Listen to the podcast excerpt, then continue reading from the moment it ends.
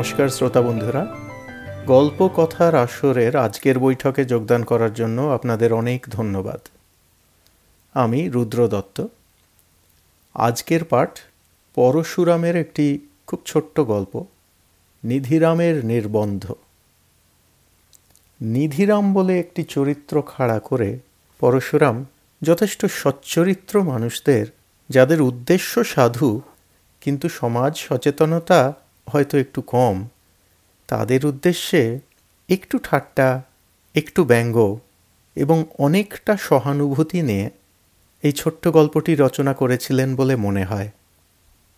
তাহলে শুরু করছি আজকের পাঠ নিধিরামের নির্বন্ধ।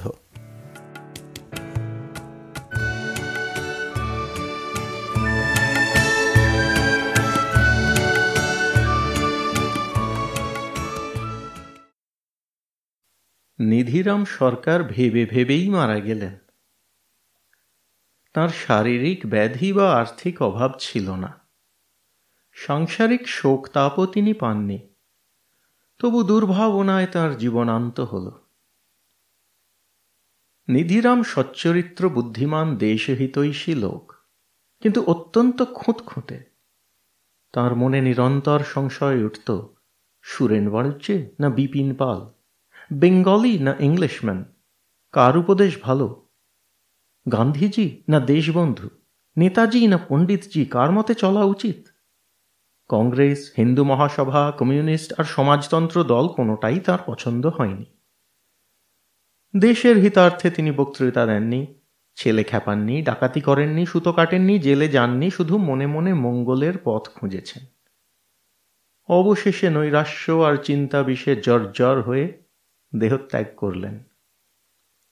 তাঁর এক শাস্ত্রজ্ঞ বন্ধু বললেন, মরবেই তো, সংশয় আত্মা বিনশ্যতি।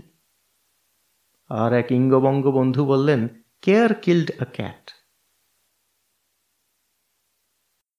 Nidhiram পরলোকে এলে বিধাতা তাঁকে বললেন, বৎস, তুমি সন্দেহাকুল কর্মবিমুখ হলেও তোমার চরিত্রটি প্রায় নিষ্পাপ ছিল। তাই এই আনন্দ লোকে এসেছে। কি আনন্দ ভোগ করতে চাও তা বল।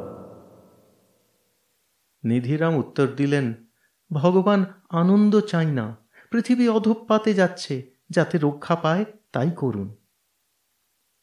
বিধাতা বললেন, তুমি দেখছি মরে গিয়েও ভববন্ধনে জড়িয়ে আছো।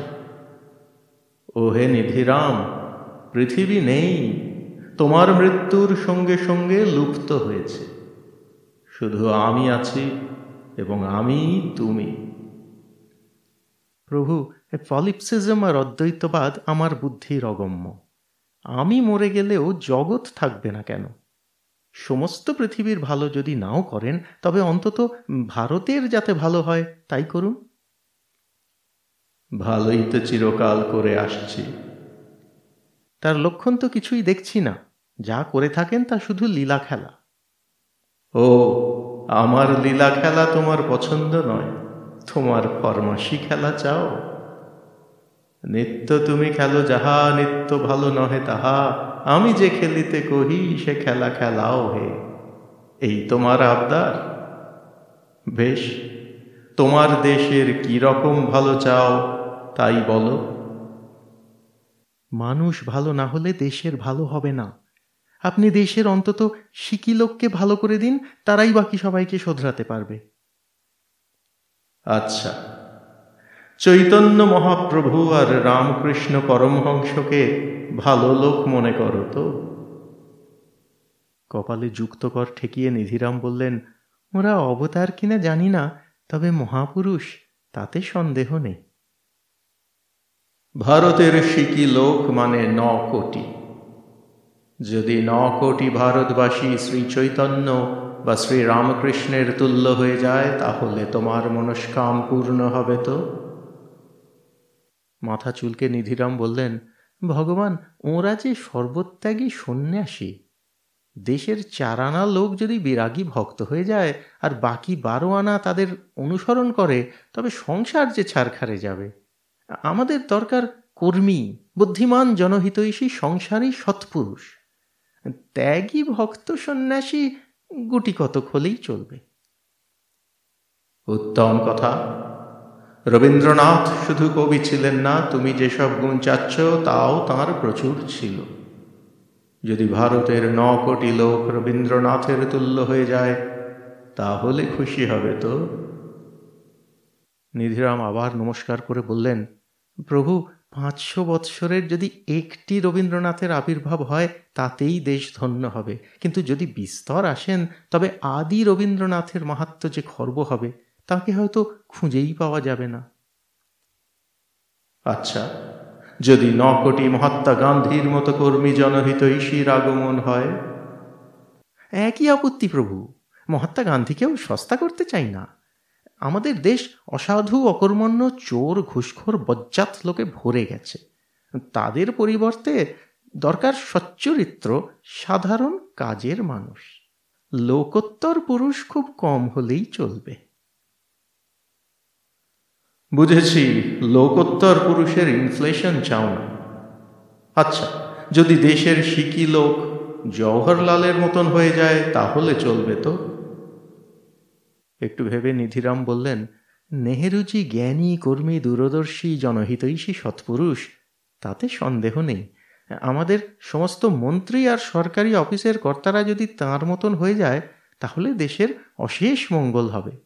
কিন্তু সেরকম ন কোটি লোকের কাজই দেশে নেই, তাদের দিয়ে তো মোটা কাজ করানো চলবে না। আচ্ছা যদি ন কোটি উদ্যোগী কর্মবীর ধনপতির আবির্ভাব হয় তাহলে তোমার আশা মিটবে? আপনি পরিহাস করছেন প্রভু। ন কোটি ব্যবসাদার কর্মবীরের স্থান কোথায়? কার ধন নিয়ে তারা ধনপতি হবেন? অরণ্যের চার আনা পশু যদি বাঘ হয়, আর বাকি বারো আনা যদি হরিণ হয়, তবে আগে হরিণরা লোপ পাবে, তারপর বাঘেরা না খেয়ে মরবে। আমার নিবেদনটি শুনুন। ন কোটি মুক্তাত্মা সন্ন্যাসী বা ক্ষণজন্মা মহাপুরুষ বা রাজনীতিজ্ঞ সুশাসক হলে চলবে না। আর নকটি ব্যবসায়ী তো উপদ্রব স্বরূপ। নানা রকম সাধারণ সচ্চরিত্র কর্মীরই দরকার। চাষি, কারিগর, শিল্পী, বাস্তুকার যন্ত্রী বিজ্ঞানী শিক্ষক, বিচারক, পরিচালক কেরানি ইত্যাদি। তাছাড়া অল্প গুটি কতক কলাবিদ অর্থাৎ লিখিয়ে, আঁকিয়ে, গাইয়ে, বাজিয়ে, নাচিয়েও চাই। লোকোত্তর পুরুষ কোটিতে একাধটি হলেই ঢের। তুমি যেরকম চাচ্ছ, সেরকম কাজের লোক তো দেশে আছেই। কিন্তু তাদের মধ্যে যে বিস্তর মূর্খ আর দুর্বৃত্ত লোক আছে, তারাই মঙ্গল হতে দিচ্ছে না। ওহে নিধিরাম ব্যস্ত হইও না। তোমার দেশে যত মূর্খ আর দুর্বৃত্ত আছে, তারা খেয়েও খেয়েই মারামারি করে আপনি ধ্বংস হয়ে যাবে। তারপর কালক্রমে সুবুদ্ধি সৎপুরুষের আবির্ভাব হবে। তবেই হয়েছে। আপনি অনন্তকাল এক্সপেরিমেন্ট করতে পারেন, কিন্তু দেশের লোকের অত ধৈর্য নেই। তারা নানা দলে বিভক্ত হয়ে ভিন্ন ভিন্ন ভালো মন্দ উপায় খুঁজছে। আপনি ইচ্ছা করলেই তাদের সুপথে চালাতে পারেন। আমার ইচ্ছা অনিচ্ছা নেই। সৃষ্টি স্থিতি আর লয় ঘড়ির কাঁটার মতো যথা নিয়মে হচ্ছে। জাগতিক ব্যাপারে আমি হস্তক্ষেপ করি না। ভগবান বেশি কিছু চাচ্ছি না। লোকে যাতে অসংযমী উচ্ছৃঙ্খল আর সমাজদ্রোহী না হয় সেই ব্যবস্থা করুন। দেখো নিধিরাম, সুশৃঙ্খল সমাজ ব্যবস্থার উদ্দেশ্যে তোমার দেশে চাতুর্বর্ণ স্থাপিত হয়েছিল কিন্তু এখন তার পরিণাম কি হয়েছে দেখছ তো? তুমি যেরকম চাচ্ছ, তা পাবে ইতর প্রাণীর মধ্যে। তারা কখনো স্বজাতির ধর্মভ্রষ্ট হয় না। কিন্তু মানুষ চিরকালই মতলবে চলে। প্রভু যদি একজন জবরদস্ত অবতার পাঠিয়ে দেন, তবে তিনি তো অবলীলাক্রমে সাধুদের পরিত্রাণ, দুষ্কৃতদের বিনাশ আর ধর্ম সংস্থাপন করতে পারবেন। তুমি কি মনে করো সিভিলিয়ানদের মতো একদল অবতার আমি পুষে রেখেছি আর দরকার হলেই পাঠাবো? মানুষ মাত্রই অবতার, কেউ কম, কেউ বেশি। জনসমাজের অল্পাধিক মঙ্গল যে করতে পারে সেই অবতার। তোমারও সেই শক্তি আছে। যদি ইচ্ছা করো, তুমি আবার জন্মগ্রহণ করে তোমার জাত ভাইদের উদ্ধারের চেষ্টা করতে পারো। আমার কতটুকু ক্ষমতা প্রভু? আমার কথা শুনবেই বা কে? বুড়োরা না শুনুক, তারা আর কদিনই বা বাঁচবে। ছেলেরা শুনতে পারে, তারা এখনও ঝানু হয়ে যায়নি। হা ভগবান, আপনি দেখছি কোনো খবরই রাখেন না। শোনো নিধিরাম ছেলেরা বুড়োদের কথা না শুনুক, সমবয়সীদের কথা শুনতে পারে। তুমি পৃথিবীতে ফিরে যাও। জাতিশ্বর না হলেও তোমার সদিচ্ছার সংস্কার থাকবে।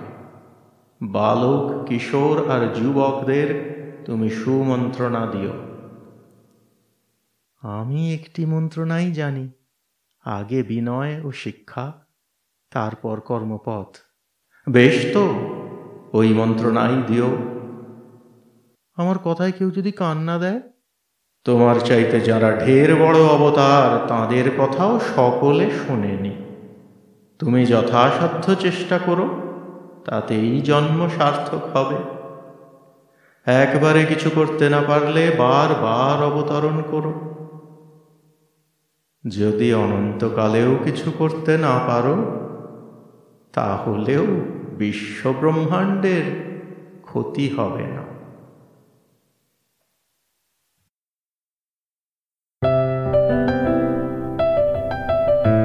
আপনাদের মতামত আমাদের জানাতে ভুলবেন না কিন্তু, শ্রোতা বন্ধুরা।